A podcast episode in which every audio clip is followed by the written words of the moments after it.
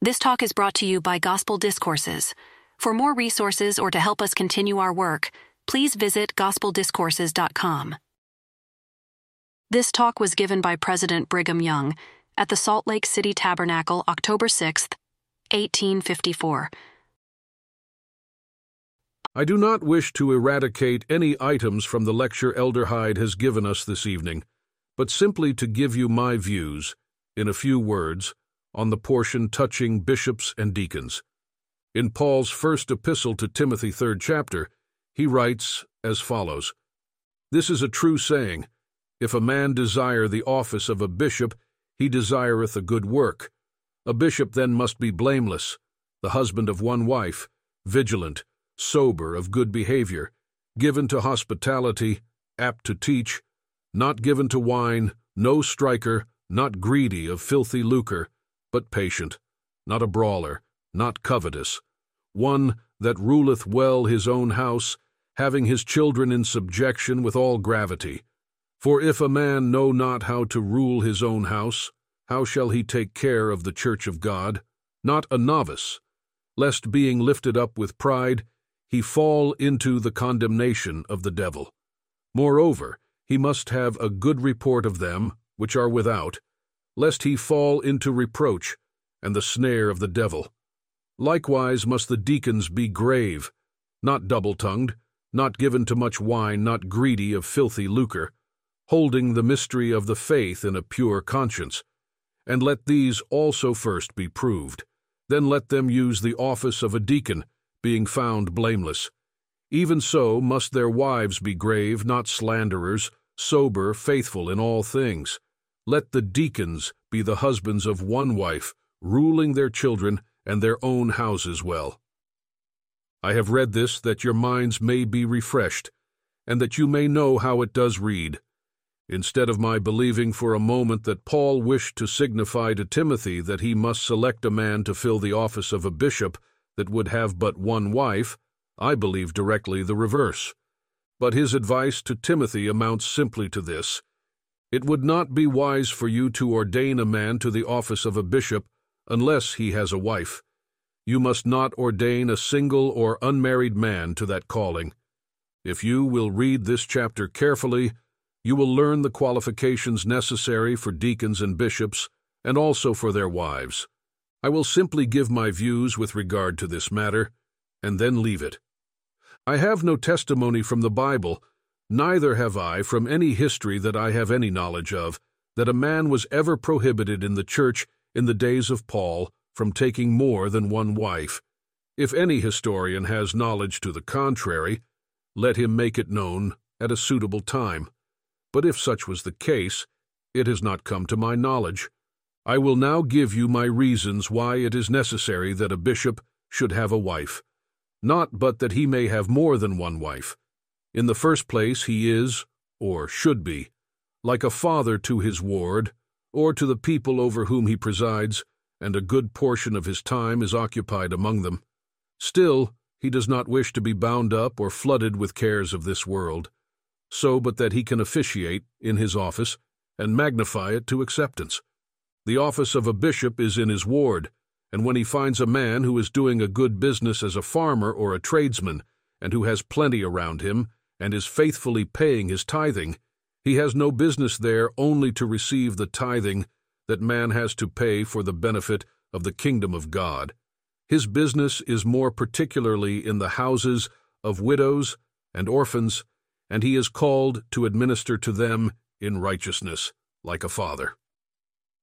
Paul, knowing by observation and his own experience the temptations that were continually thrown before the elders, gave instructions paramount to this before you ordain a person to be a bishop, to take the charge of a branch in any one district or place.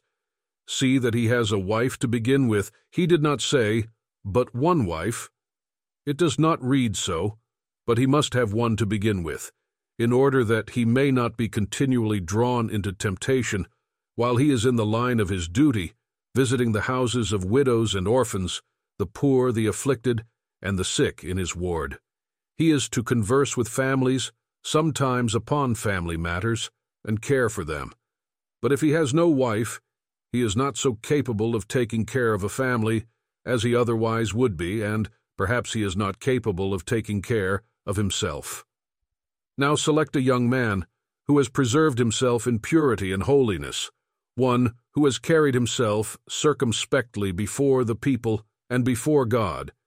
It would not do to ordain him to the office of a bishop, for he may be drawn into temptation, and he lacks experience in family matters.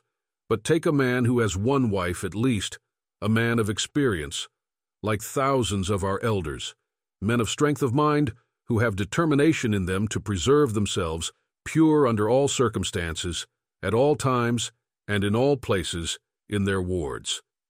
Now, Timothy, select such a man to be a bishop. A bishop in his calling and duty is with the church all the time. He is not called to travel abroad to preach, but is at home. He is not abroad in the world, but is with the saints. When you have got your bishop, he needs assistance, and he ordains counselors, priests, teachers, and deacons, and calls them to help him, and he wishes men of his own heart and hand to do this.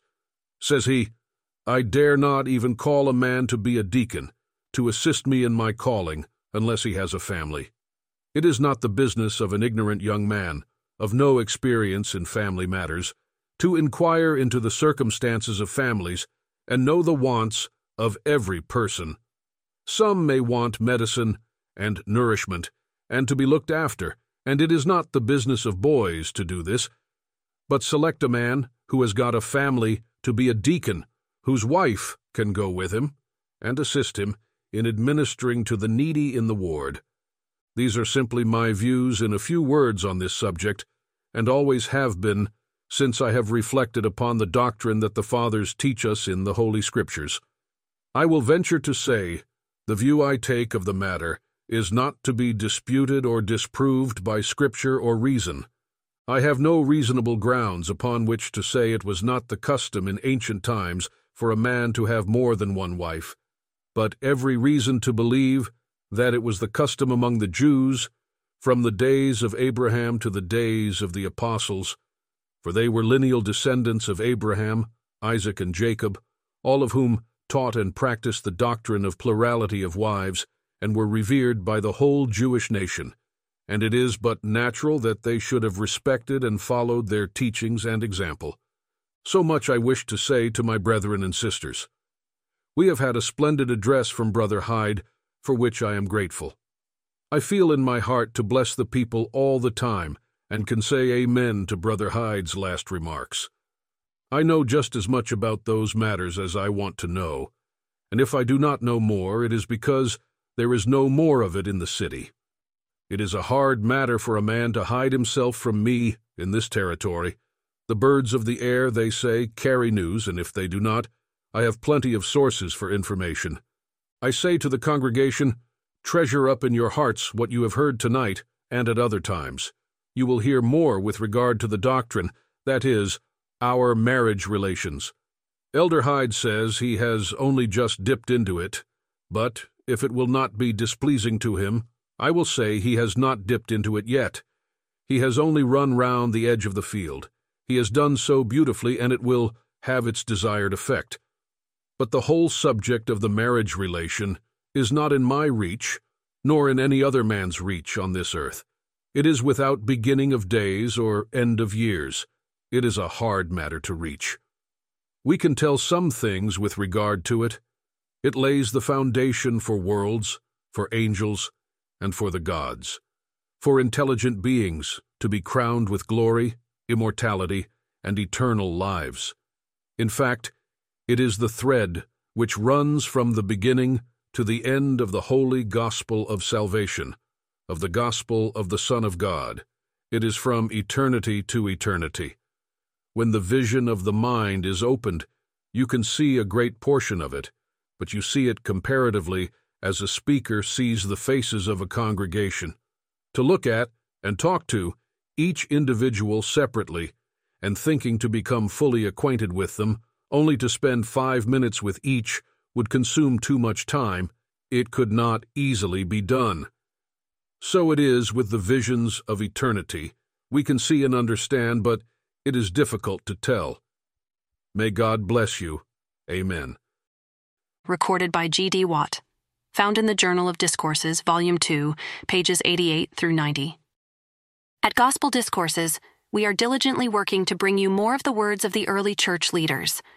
This, of course, takes time, money, and resources to create and post each discourse for you to listen to and ponder. Please donate to help us continue this work and bring more of these valuable resources to life. Consider a monthly recurring contribution.